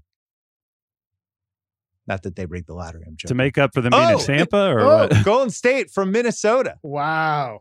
So Toronto. So they get so Toronto moves up. Golden Wow. State ends up getting the seventh pick. So we got two things answered there. All right. So Toronto we know is in the top four, and we know Golden State is the seventh pick. That's great for them. So Minnesota has no first round pick this year. Nope. Sixth pick Tough. goes to OKC, which means that means Cleveland moved up too, right? So Cleveland and Toronto have moved up. Brutal for Minnesota. They just That showed is- Koby Altman, who looks like he just took melatonin. Um, that's fifth pick coming up. This should be I. That's Orlando. Wow. So OKC moved up. So we had OKC, pray for Tyler. Cleveland. Presti gets to be a genius again. So wait, the only one that I'm confused. Wait, did OKC get that pick from Houston or for OKC? I'm confused. It would probably help if we could listen to the Yeah, broadcast. I'm. I'm not watching on TV. There's Nazr Mohammed. Uh, well, they're showing Detroit, so Detroit's still in it, and I think Houston probably stayed in it. So I think Houston's still in OKC. It? Okay. So that was our yeah, Houston's in it. So that was our worst case scenario if you're OKC. Guys, you drop down to um, five. Can I share a text with you that I just received from one of my good friends who's a Knicks fan? Yeah. He said tonight is usually my Super Bowl. I was gonna say we sh- we need to celebrate a few teams that aren't here tonight that usually are. The Suns, the Wizards, the Knicks, the Hawks, Oh, man. not present tonight. Good for All them. right, so we have Toronto, Cleveland, Detroit, and Houston Ooh, as our top four. Toronto getting rewarded for spending the whole year in Tampa Bay. Well deserved, in all seriousness.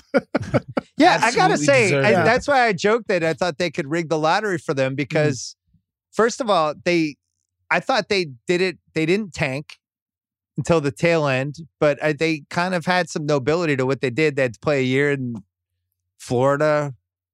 I don't know.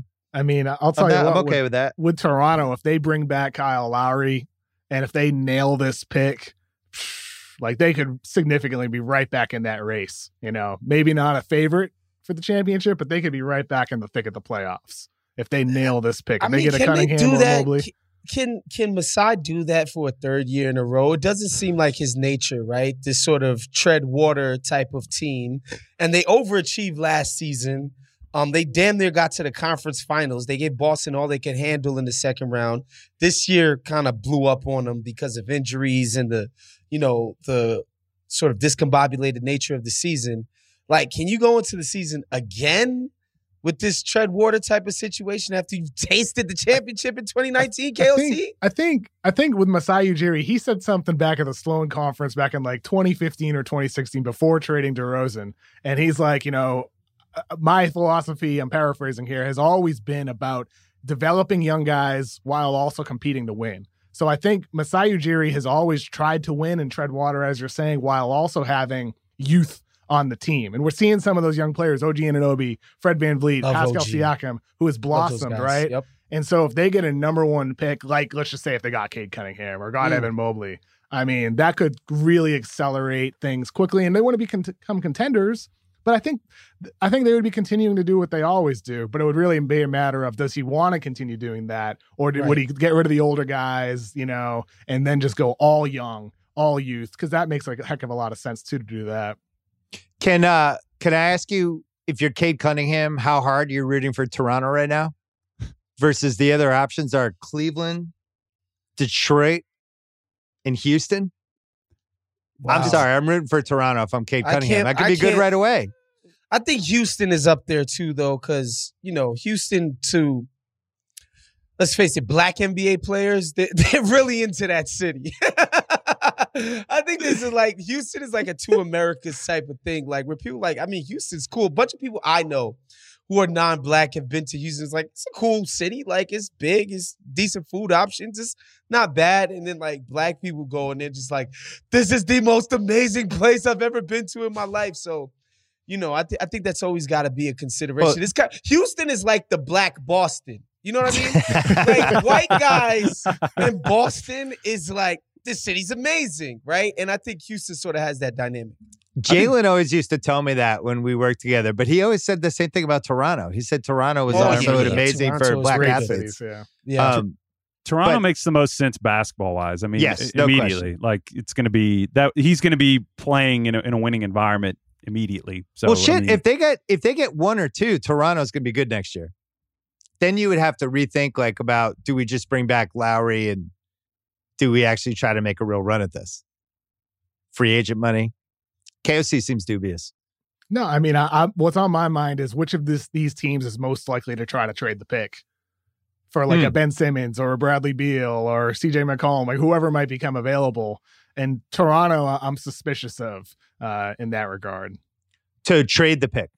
Yeah, I mean, they- they could go that way too. I'm not sure if it's the right thing to do, but it's just something on my mind with the guys out there potentially available, like a Simmons or a Beal. Waz, do you think Cleveland's gotten enough top five picks, or should we just give them like five more over the next seven years? Like how how many top four lottery picks can we give them, do you think? I think this is like seventh or eighth for them. I think that franchise has been completely useless, but for the fact that LeBron James grew up 45 minutes away from the city. And got drafted by them miraculously. That's it. And came Yeah. back because he felt bad that he had all achieved a lot of success without them. Came back to save them. They've done nothing as a franchise besides LeBron. Nothing. And I guess, you know, the Terrell Brandon years, shouts to Bob Sura.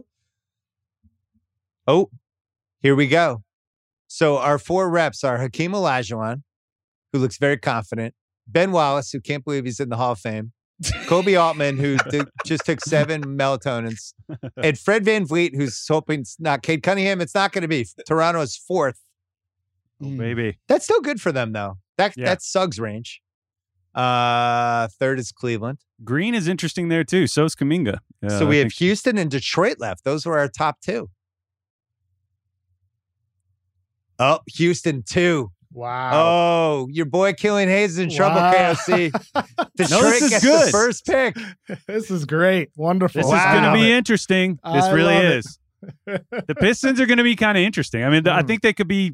I mean, defensively, they already have kind of found like a little bit of a momentum, not not enormous, but I mean, I think it's interesting. You know, Isaiah Stewart is maybe a backup, a pretty. We know he's a quality rotation big. Jerami, uh, you know, Killian. Killian and Saddiq Bey and Cade can play together. Like I, I think that that could work. Um, I like that, and obviously Jerami Grant having you know the best years of his career so far. It's it's interesting. When's the last time we said that about Detroit? Like It's a literally. win, it's a win-win situation for them whether they go with Cunningham or if there's an argument to be made for Mobley because Mobley can fit with anybody, he can fit with Stewart, he can fit with Grant. Cunningham can play with or without the ball. So if you want to build a roster with multiple ball handlers, which I believe is their vision, and that's what they want to do. And Killian Hayes may not be the primary guy, Cade Cunningham might be, but Hayes in a role where he can defend and make smart passes off the bounce. It's really about his development as a spot up shooter. But with Cade Cunningham, if he's the guy they go with at the number one pick, I, I think he's the type of guy who can help a team really compete right away. He's a floor And raiser. No doubt about it. Like he help he makes guys around him better. And I'm excited to see what he can do playing with the best talent he's ever had. Cause you get a downhill guy, you know, and Isaiah Stewart who can be, you know, a rim runner for you. You have other guys who can handle the ball, Grant who can handle some scoring for you. I I think it's a really great situation for Cunningham to go into, assuming he's the pick. This episode is brought to you by SimpliSafe. Summer is all about fun vacations, but I know that being away from home can be stressful. So many things can happen. That's why I like to recommend SimpliSafe, award-winning security that can help give you peace of mind when you're away. The only thing you should worry about while you're on vacation is having too much fun. In my home. It's great. Couldn't work better. I think SimpliSafe is the best because it comes with a variety of indoor and outdoor cameras, sensors to detect break-ins, fires, floods, and more. It's backed by 24 7 professional monitoring for less than a dollar a day. It's given me, my family, many others real peace of mind. I'm waiting to have it too. Try it out. A 60 day money back guarantee, no contracts right now. Get 20% off any SimpliSafe system with Fast Protect monitoring at simplisafe.com slash BS. That is SimpliSafe with two S, simplisafe.com slash BS. There's no safe like SimpliSafe. This episode of the Bill Simmons podcast is presented by State Farm. If you've ever been in an accident and you're okay, but you know what happened, your first reaction is going to be, man, why did that happen? If you ever buy a new house or a new car or a new anything, there's this little rush you get when you're like, I did it. I made it happen. But really, the only words you need to remember are like a good neighbor, State Farm is there. State Farm has options to fit your unique insurance needs, meaning you can talk to your agent to help choose the coverage you need, have coverage options to protect the things you value most, file claim right on the State Farm mobile app, and even reach a real person when you need to talk to someone. Like a good neighbor, State Farm is there. Learn more at statefarm.com. Let's do winners and losers quick. Our top eight Detroit, Houston, Cleveland, Toronto, Orlando, OKC, Golden State, and then Orlando again. So Chicago and Minnesota, no first round picks for them. That's tough. OKC goes into this lottery thinking we have a chance to get two top five picks. They drop to number six. Brutal. Um, and then Toronto is a winner and a loser because there's a moment there where they think they have a chance for the top two picks. They still get four, which is awesome, but they move up from seven to four. That's not like it's great. It's not not a game changer. Um, so we think potentially Cunningham to Detroit, Mobley to Houston. Almost seems like it would make more sense for those two to flip picks. Mobley with Christian Wood. What do we think about that? A little I don't- lean. Not, I don't a know lot if I of like- weight. Not a lot of weight in the front court, but I, I Waz, like do you like bits. anyone? Waz, do you like anyone with Christian Wood? Do you like anyone, Waz? What are your Christian Wood thoughts? no, you know, the Christian Wood thing is funny because, you know, he leaves he leaves Detroit and everybody's kind of like, well, clearly Detroit knows something that we don't. Cause why do you just let this guy leave for this little bit of money? And he comes out and he kills it, right? And so he becomes this kind of overachiever.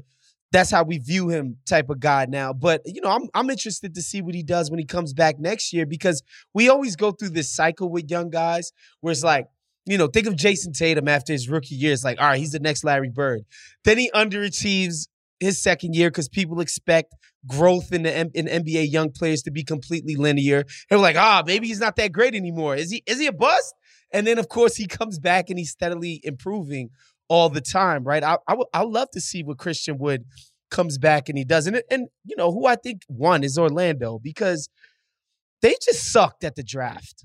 Quite frankly, like they've had nothing but high lottery picks. KOC is right now. here. Be careful. He's right here. His, Mo Bamba's last fan is right They- here they- looking at you. Stunk, they've stunk it up when it comes to drafting, and so they get two bites at the apple. You know, Isaacs is coming off of a, a bad injury. Mo Bamba is still not proven a single like credible NBA skill yet. Like not one that you can say. Ah. All right, this is what he's gonna do good in Oh. the NBA. Be, be Uh, nice, I'm-. I'm a, listen. I'm a, I'm a Cole Anthony guy as a former CHSAA New York City Catholic School League guy, so I love Cole Anthony. But I'm I'm happy for them because they need as many bites at the apple as possible. I mean, it's a tough place for them to fall, honestly, because they just need playmaking and like on court feel. That's what they need more than anything. And they've needed it for years. And it's in this draft, that's a tough spot to fall. Uh, I actually think Green would have been good for them. I think, but I don't know if I want to reach and take somebody like Davion Mitchell there. I don't know. KOC, what do you think? Where can they get the value they're looking for there? I think you guys are missing the option here, and that's a trade up. Because Mm, if you are if you're looking at Cleveland at number three, they already have Sexton and Garland. Are they really a team for Suggs? Are they really a team for Uh-uh. Green? Or are they a team that's like, oh yeah, let's trade down and get two picks instead of one? Because then Orlando could get their guy in Jalen Suggs at three, and Cleveland could get a big wing. They could get a shooter. at So you're saying five and eight for three and something else? Um, yeah, something like that. That's what I'd I'm thinking that. about for sure. If I'm I were very them, I would much into it. Cleveland, I don't love at the number three spot, uh, but I'll tell you what I do love: the fact that they are in a, in a prime position to make a deal, and I, I think that is something we're going to hear a lot about in the coming weeks and months. So the Detroit Pistons, this is the first time they will have the number one pick in the draft since 1970. Wow, Wow. They had uh 1967, they had the first pick. They took Jimmy Walker, Jalen's dad. Then in 1970, they took Bob Lanier, Hall of Famer. Um, they took Isiah Thomas with the second pick in 1981. They took Grant Hill with the third, pick Yep. in 1994.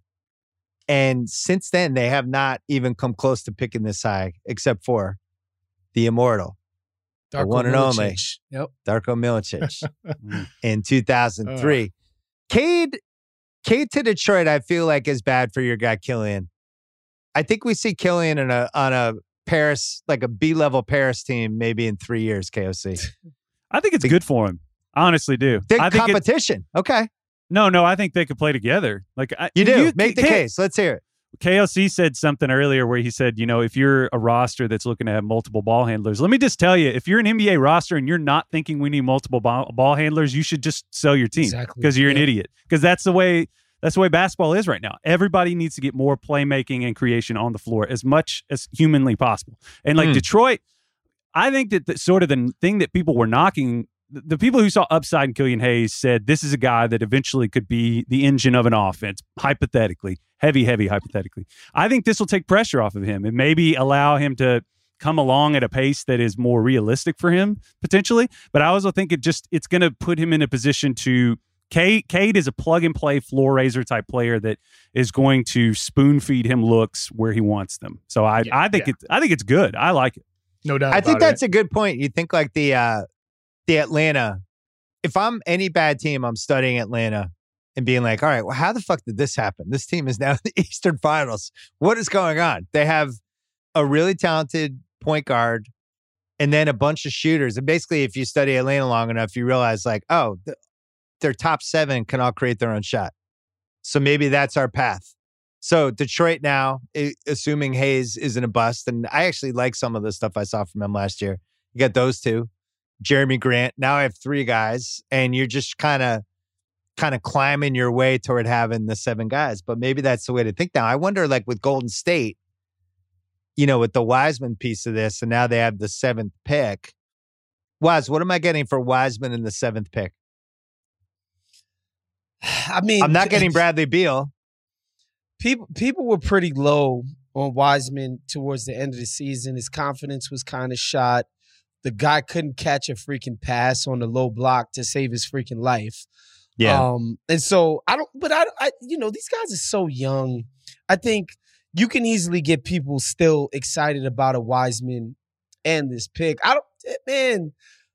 Ben Simmons is Mm. What are you going to do with Draymond? Yeah, I don't. Yeah, I, I, I, it's it- it'll be interesting to see if they try to flip this pick or keep it because at that seven spot, a Davion Mitchell from Baylor, uh, even though he measured only at six foot, he plays bigger than he is. His defense that he could bring to that bench unit, the shooting, the be- ability to potentially sometime down the line be somebody who creates offense for you while developing behind Stephen Curry. Th- this was the appeal for them last year with the Mello. You know, not a lot of pressure. He can learn behind these guys. I mean, whether it's Davion Mitchell or somebody else up there, even a Keon Johnson at the wing spot from Tennessee, there's some appealing guys who can play a little bit now and then pop later. So this isn't a, a loss necessarily for Golden See, but State. KOC, I don't like that in the sense of that, like this whole in between game of we're trying to win now and we're also trying to develop talent. You sort of sometimes run into a conflict of interest, and you saw it with Wiseman where they yanking him in and out of the lineup, and it's like, all right, are we developing this guy for the future, or are we killing his trade value because he's so damn bad on a team that's trying to win, right? Like it becomes this sort of push and pull. I think they need to get rid of get off of these young assets as soon as possible and get back to the to the business of maximizing your greatest player in franchise history's extended prime. They need to move off of these young kids because they don't help you win in the now. And Steph Here's- Curry, you need to be trying to win right now with him. Here's what I would do. I would take Mitchell seven. I think he's uh, the perfect, perfect warrior for the team I watched last year that I think they're going to gravitate to. I here's the thing with Wiseman. Just watching how much better Ayton has gotten in the last three months, and watching the way he was able to be such an asset in game one of the Clipper series. That game two is about to happen, but um, you know, you could argue he's a more valuable asset than Rudy Gobert, which I did argue on Sunday night. I just would rather have Ayton. I'd rather have a mobile big who you can throw him the ball from five feet away and he can turn around, do a jump hook. His hands are around the rim and can come out on shooters. KOC, couldn't Wiseman be that? Like, is it far fetched to think he could be that a year and a half from now? I wouldn't say it's far fetched, but I think Ayton, his feel Waz higher coming out of Arizona. Like Ayton, Mhm. has He was always older had- too. Yeah, and he's always had an ability to contest and alter shots around the rim without fouling. With James Wiseman, the feel for the game on the offensive end is not as high. Not- so, not you know, and like that's a good thing and a bad thing for him to be with the Golden State Warriors. Because to your point was, that's the tough part with Wiseman. He wasn't ready to do like the fast, you know, decision making, the passing immediately, and he may never be. But like the benefit of having a guy like that is the upside to be that Ayton style player. I, I think with them, they do have to really be careful here with not taking too much of a project. I don't love the idea of a Keon Johnson, a Davion Mitchell. I mean, at his age, 22 years old, a junior, redshirt junior coming out of Baylor, he's somebody who can help right away, but still provide upside down the line. Like if they don't trade the pick, that's the way they have to be looking at this situation here. And and he's fucking tough too. Oh yeah, Uh, he so would be he would be an elite defender, I think, on the perimeter.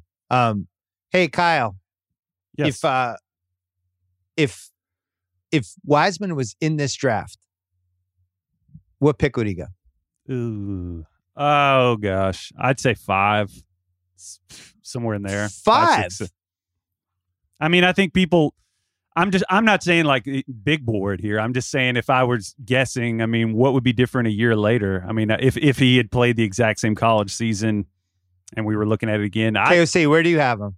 If it's after what we saw with the Warriors as a Wiseman's rookie, in the Well, draft. wait, They've that's not how decided it he's works. back in the draft. No, no, no, no, no, no, no. Hypothetical. He's- no, no, he's. no, no. We know He's what at- he did as a rookie. Oh, yeah, so- we right now he's back in the Oh. draft. They made a new rule. He got to declare. then he's not going top ten. No. Wow. Not going top ten. Wow. 10 is extreme. I don't know. Wow. May- may- maybe not top seven or eight, but Wow. uh, I don't think he. I don't think he'd go above Kuminga. I'm not so sure he'd go above even Mitchell, depending on like what those team preferences are, but not top seven or eight, maybe not top ten. Oof, this is bad for the Wiseman rookie cards. I The mean, reason what I brought it up, I was trying to figure out could they trade him like straight up for the third pick? Could they trade No. him straight up Well, for the fourth pick? Well, that's what I'm thinking here. Like, if you're the Pelicans with the tenth pick, are you trading that for James Wiseman to pair Wiseman with Zion? I'm not so sure. With the Kings at number nine, maybe the Kings would take him. The Kings Hmm. could make sense at number nine. Orlando at eight. I'm not sure with the amount of bigs that they have they, right there. So maybe number nine at Sacramento. What about OKC at six? That would make a little bit more sense considering that team is kind of rudderless and it's just like Sam. I was about to call him Sam Hinkie. Might as well now, Waz. Might as Feel well. it. Same entertainment. Hinkie Presti. Uh, because Sam Presti is kind of like, yo, we're we're taking as many bites at the apple, or we hope to be the next disgruntled superstar uh, destination. You know, I'd be careful about this asset um, orgy that we're doing with the with the OKC Thunder too, because I remember when that Brooklyn trade happened for Boston, it was like assets, assets, assets, assets, assets, assets, assets, assets. And then what does it turn into? Brad Stevens getting forced out as coach, although he got promoted. And you know, Brooklyn's a better team now than you. They- They went, to, they went to three out of four Eastern Conference Finals, and they have two of the best players under 25 years Oh, old. yeah? Is Jayson what Tatum and? Jaylen Brown. Because Thank of you, the- Yeah, KOC. it's just, I mean, Yeah. They got their coach fired. Here's the thing: I've been I've been living in Boston this whole past year, and like it, it was a nightmare season for the Celtics, but they still have Jayson Tatum and Jaylen Brown. Period. This episode is brought to you by BetterHelp. I understand that some things you just want to keep private. Maybe it's something you don't want anyone to know, or maybe you think it's something minor, so why bother?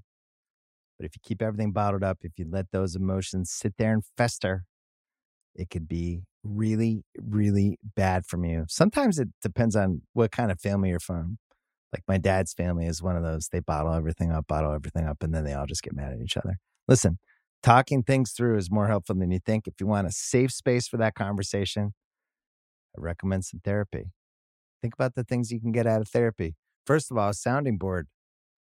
You can learn better coping skills. You can learn how to set some boundaries, maybe how to empower yourself a little better day to day. And if you want to give therapy a try, well, I have an answer BetterHelp, a convenient and flexible way since entirely online right now. It's easy to get started too. You can fill out a brief questionnaire to get matched with a licensed therapist, and you can get it off your chest with BetterHelp. Visit betterhelp.com slash Bill Simmons today to get 10% off your first month. That is betterhelp, H-E-L-P dot com slash Bill Simmons. This episode is brought to you by Robinhood.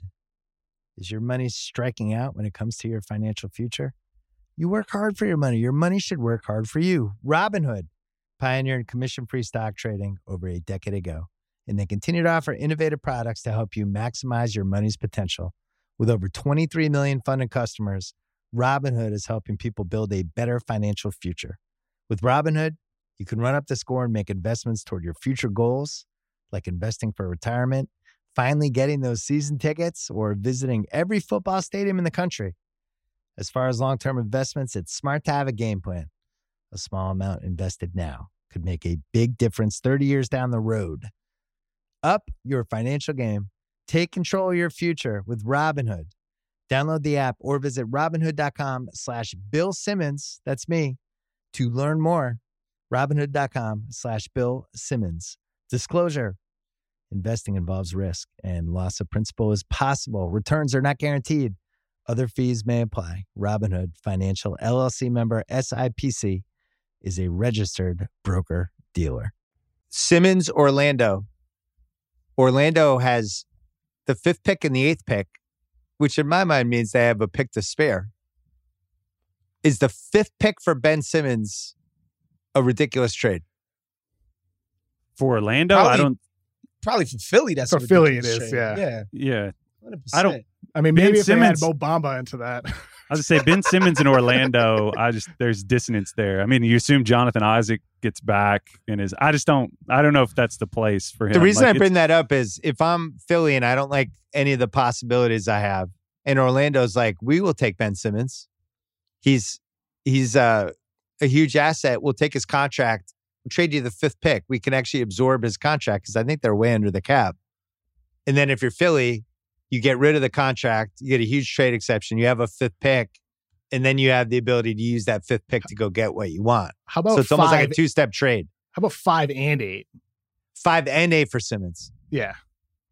So it'd that have to too almost be is- Simmons Is that and not enough? That feels like sure. too much. It's kind of hard to figure out Ben Simmons' don't value, isn't it? I don't think it's It's too much. I, I think I don't think it's too much because Ben Simmons has already made three All Star games, right? Like Ben Simmons is still going to be a great defensive commodity. Theoretically, he's some great playmaker. I keep hearing people talk about Ben Simmons' playmaking. I'm like, ah, okay, all right, Hmm. we'll see at the next destination if this bears out. They they keep saying the fit is clunky and he, you know he needs to play around more spacing and shooting, which doesn't exist in Orlando and never has. No. Um, like we'll we'll see, right? But like Ben Simmons is a three-time All-Star. You know, he's gonna make all NBA all defensive teams going forward. Five and eight, it probably isn't even enough for him, if we're being honest, for the production that he's gonna give you. And you know, specifically if you are That's an amazing trade for Philly. I would do that right now if I was Philly. If I get five and eight for Ben Simmons, I'm doing it. but they want to win. Like you get two rookies, I guess. If you want to flip those picks into something That's that you what I think is- mean. are going to be I'm- valuable, but they yeah, wanna win. assets. Yeah, well, they're not going to win with Ben Simmons. They can't play him in the last six minutes of a playoff game. I think part of the problem when people evaluate Simmons is there's two Ben Simmonses, right? There is a fast paced up and down game, Ben Simmons, which he looks awesome in. And then there's what happens in the playoffs when it slows down and he turns into he's dribbling over half court, hands it to somebody, and kind of wanders over into the corner and isn't seen again. And the I didn't even know this when we did the podcast on Sunday, but the stat of the three shots in seven fourth quarters, three shots total, is one of the most damning, terrible stats of all time. And it actually made me feel way worse about Doc Rivers. I was trying not to do blame Doc Rivers too much, but man, you look back at that series now and you think like you you have to tell that guy after game five, if you don't shoot, I'm not going to play you in the last nine minutes. I, I just can't. I can't afford to have you out there if you if we're going four and five. Like, sorry, I know you make 30 million a year. I know you're represented by Clutch. I we're trying to win the title. You can't do it. So he didn't. And I think that's how it got them in the conundrum. But five and eight for Simmons and Maxey,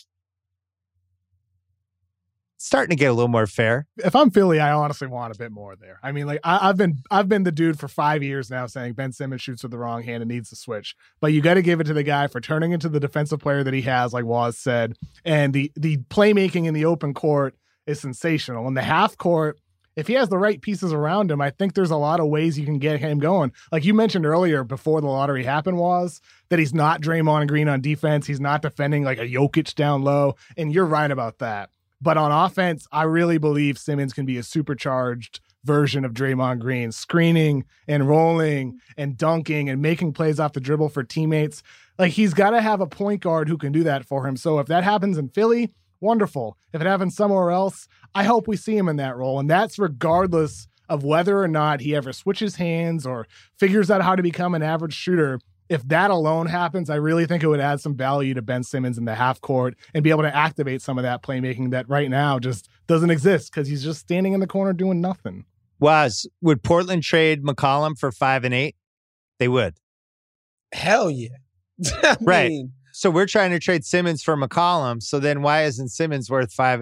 Like I'm trying. I'm trying to do a thought process. Well, because of- because a lot of people would t- would say that McCollum is nowhere near enough compensation for Ben Simmons, because McCollum is a very limited player in his own when you consider his size in the backcourt, and he scores. Yes, he's a great scorer, but he's not really um proficient at anything else. Not to say that the type of scoring that and he he's provides 29. for you, and he's twenty nine. Not to say that he would like he would have obviously helped them way more than Ben Simmons did in this Hawks series. That's that Yes. goes without saying. But these players, happen within a context, right? Like these players don't exist in a vacuum. So Ben Simmons, yes, in this context, he looked like a pumpkin. But I think in another context, he could look like somebody who actually matters in this league again, because he has in the past. Like How when about- times when Joel didn't play.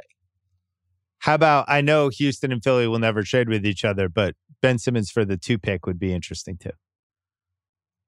Where Philly gets Mobley back, Houston gets a star, the whole thing. I wouldn't do that if I was Houston.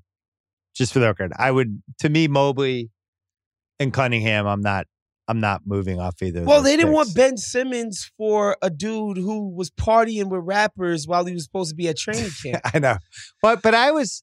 I felt like they just didn't want to trade Harden to Philly. that is so they didn't want to give him the that. case. They didn't want to give Daryl that, and they kind of moved it the other way. Um, so Orlando five eight, they get to rebuild. OKC will stay at six, and then you know, so Toronto would be the only possible trade, maybe with there with the four pick, if they wanted to get good right away. I don't know what what what would be a Toronto trade with the four pick, KOC.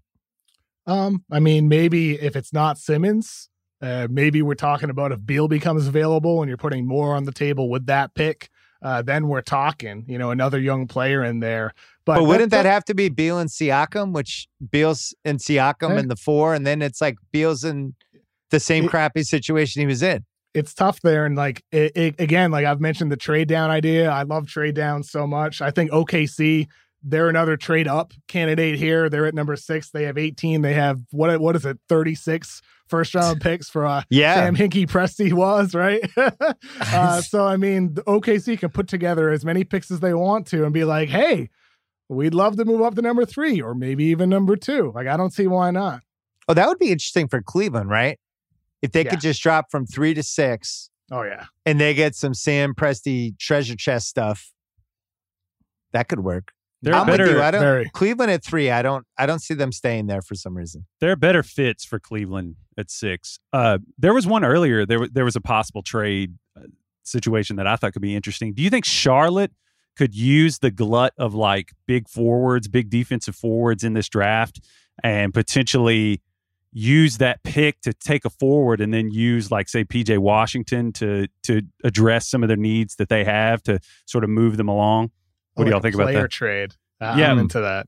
Yeah, because I mean, there there are some guys like I mean, defensive guys like Garuba, and then obviously my guy Barnes. Uh, Kuminga Kuminga's obviously not going to fall back there, but I mean, just just just spitballing here. I think that they could be they could address some of their needs if they flip that. Uh, I don't know. Waz the multiple people in the chat are suggesting Buddy Hield the number nine for Simmons? No, I need more. was was just shaking more. his head sadly. No, no, I need more because I, I need more because again, once I open the Simmons thing up to a bidding war, I'm getting more than that. Yeah. One hundred percent and get and getting more more than that because at the end of the day, this is a talent acquisition business. And people are talking tough and spreading all kinds of negative chatter about Simmons right now. And I think it's in teams' best interest to be doing that in the media behind the scenes. Like, oh, no way, I'm trade for him now, and blah, blah, blah. That's like setting the market for a guy that everybody understands is immensely talented. And teams, no matter what they say, they're going to go with talent every single time. So I think Buddy Hield, a guy who the Kings kind of don't even want anymore. They feel like he they overpaid for him. I don't think he's enough. Although again, another guy who shoots it, and I think could would would help Philadelphia. I think I think um uh Daryl Morey is gonna want more than that.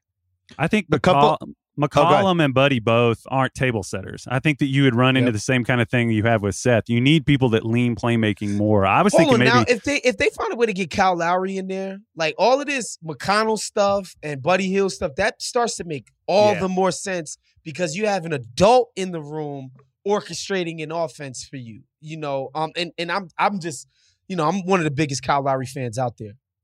A couple of people in the uh, green room chat are saying Presti's going to go all in for Cade, which would require trading up to the number one Hmm. pick. That would be fascinating. I wonder So what the does that look like? be. So ba- Yeah. Basically, telling Detroit, we'll fl- we'll flip you six for one, and we'll also give you blank, blank, blank, and blank. and OKC, like the whole thing is, wh- what's the point of having all these picks? Like you can't. The Celtics were in you know, the uh the the very, very poor man situation of this, where they had all these picks from like 12 to 22 and just year after year, two, three guys. And it's like, this sucks. It's like we we I would much rather have Austin Rivers uh, than Bill, you know I, I wish we could live in a world where OKC had to make all of these picks. I wish Right. that was possible. I freaking wish it was so they possible. so they could they could basically trade for 150 cents on the dollar and just overwhelm Detroit Yeah. with like some crazy offer. And and if you're Detroit, you're still picking sixth. What if what if it's not six? What if it's a three way trade and you and you have Detroit move to three for Cleveland spot, and then Cleveland moves down to the sixth spot. That way, at three, Detroit could still get Jalen Suggs, still get their Mm. playmaker to You pair just- with Killian You Hayes. just make it rain picks after that. yeah, that. just a whole bunch of picks going everywhere. Wait, well, let's talk this out. I like this. So OKC has to flip spots with Cleveland, six and three. Yeah. And they throw in something else good. They give them the 18th pick. They give them one of their future firsts. There you go. Knock yourself out with that. Now they're at three. And then they can really put the hard press on Detroit. They- Mhm. Does it matter the Cade Cunningham where he went to college if you're OKC? Like I never understand with some don't think parts of the country. It doesn't, right? Uh, it shouldn't. it might Because matter. those fans show up anyway. Like the OKC fans the are going. in- it might matter to the people Yeah. in the prairie, Bill. I've been told that they have different value sets than the rest of us do. So that might matter to those folks down in prairie country in Oklahoma. Uh, I don't know. It's it's certainly not a bad It's thing. ho- it's hokey as hell. I mean, it- get the hell out of here. It, it might it might matter to the fans, but it shouldn't matter to the front It office. shouldn't matter no, at yeah. all. No, when you get a talent like that, you take it. I, No that's why I, I just don't think you you make all these moves to get an opportunity to take a player like Cade, who can be an all star. I think I can be. He can be an all NBA type guy. well, talk I, I talk me through Cade and Shai It works together as a backcourt. mean- that's that's pretty nice. It's i mean it's going to be they're going to shoot up the league pack pass rankings i can tell you that. I mean that like they can absolutely play together. They balance each other. Um, but that's the thing about Cade is like he fits in these three guard lineups. People underrate him too as a defender. Like i, I think that and they have enough just kind of like wild like he he's going to make Poku better. Um, i i don't know. I, I think that uh, if they were going to make a trade like KOC suggested, I mean, you could also throw in like Bazley and Ta- Theo Maledon. That could be interesting. I personally wouldn't do it though, just ultimately because I think Cade is just such a special floor raising talent. I, I think that you you wait to get players like this if you're Detroit. I would. Why would you pass that up? I I wouldn't come off the pick if I were them. I would. I'm always for just grab the guy, but I do think this is a unique situation with OKC where they could overwhelm somebody and really make them thinking. If you're Detroit, what are your assets? Your assets are Jerami Grant, maybe Killian Hayes, maybe Isaiah Stewart. What else? What am I Your, missing? your own picks. and your own picks. Yeah, yeah. and that's really not, it. not much else. Um, all right. So before we go, Waz I think we learned over everything else that maybe don't trade D'Angelo Russell.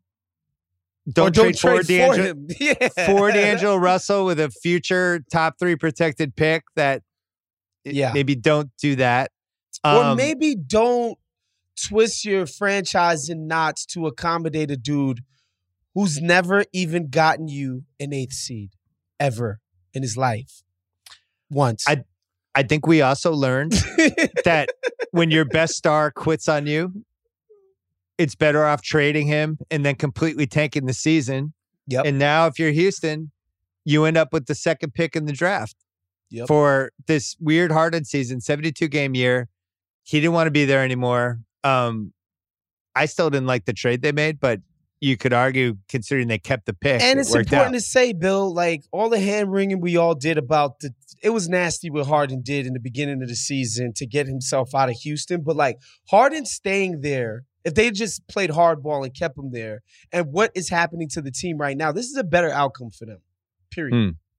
It I still is. think Kyle, you you agree that uh it's just more fun if Harden got traded to Philly. I think this whole season's my more God. fun. So Oh my much- God, I can't imagine. uh, yeah, It's so, it's offensively, so much more fun.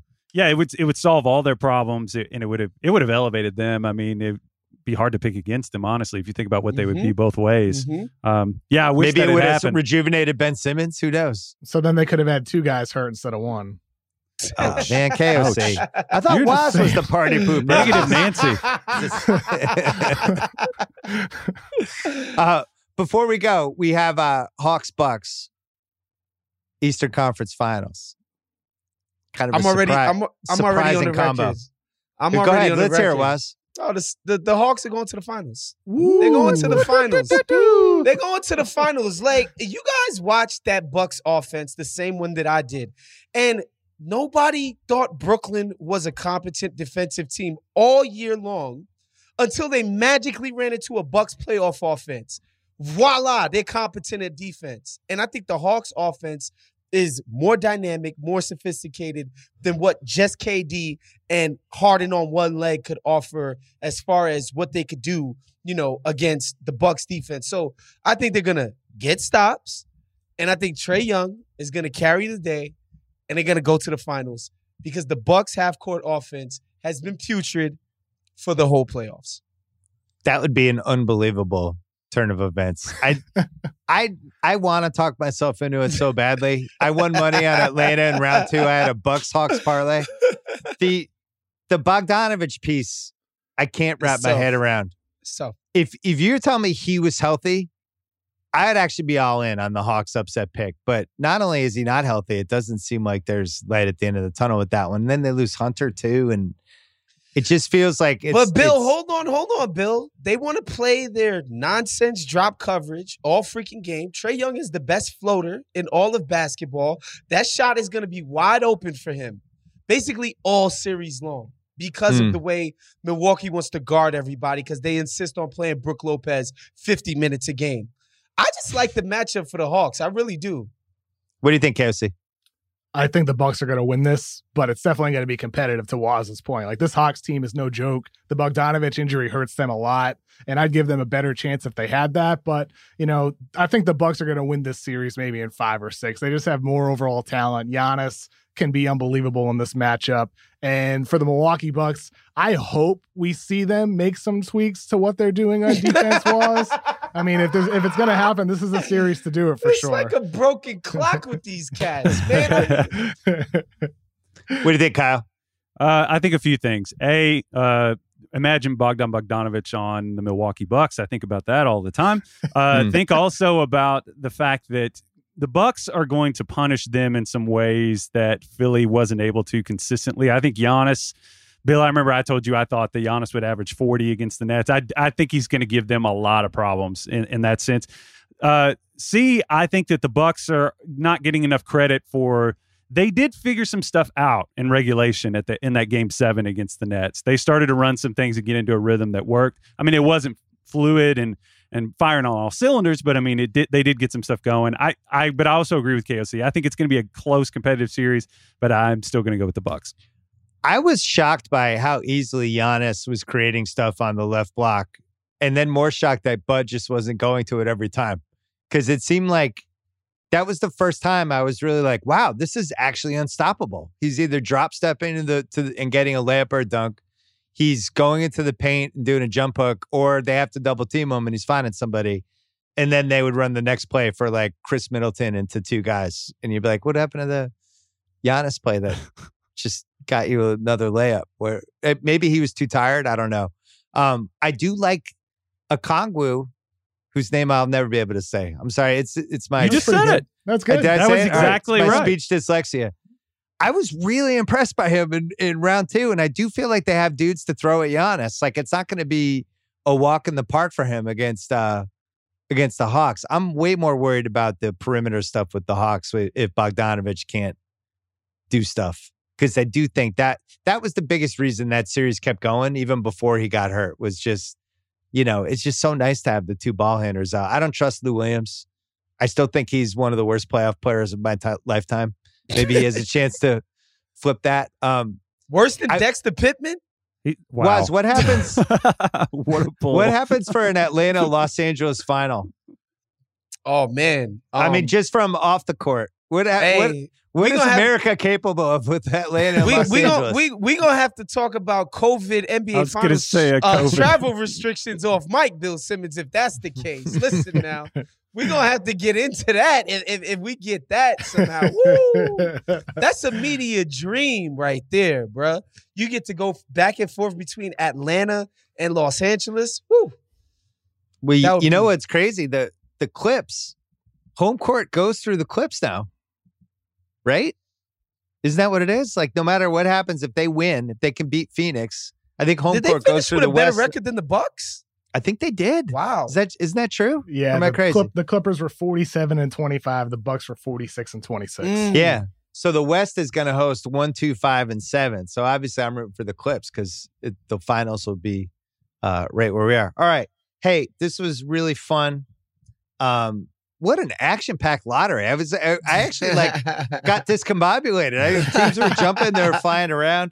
Uh, Waz, Kyle, KOC, great to see you. Thanks to everybody on Green Room and on Twitter and on YouTube. You can hear uh, the full the full episode on my podcast much later tonight. Um, and we will see you next time. All right, that's it for the podcast. We have one more coming on Thursday. Thanks to House and Waz and KOC and Kyle. And thanks to nephew Kyle, the producer of this podcast, Kyle Crichton. See you on Thursday.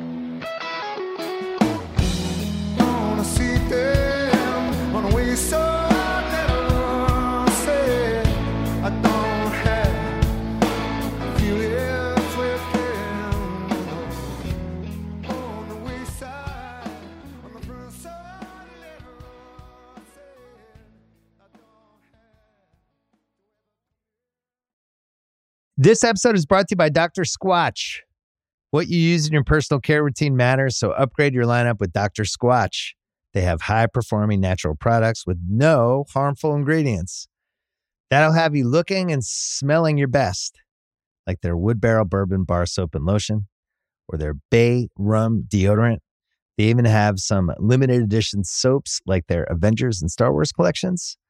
Those seem like they'd be fun to try. And right now, they have an amazing offer for new customers. Get 20% off your first purchase of any amount or subscription order by going to drsquatch.com slash Simmons or use the code Simmons at checkout.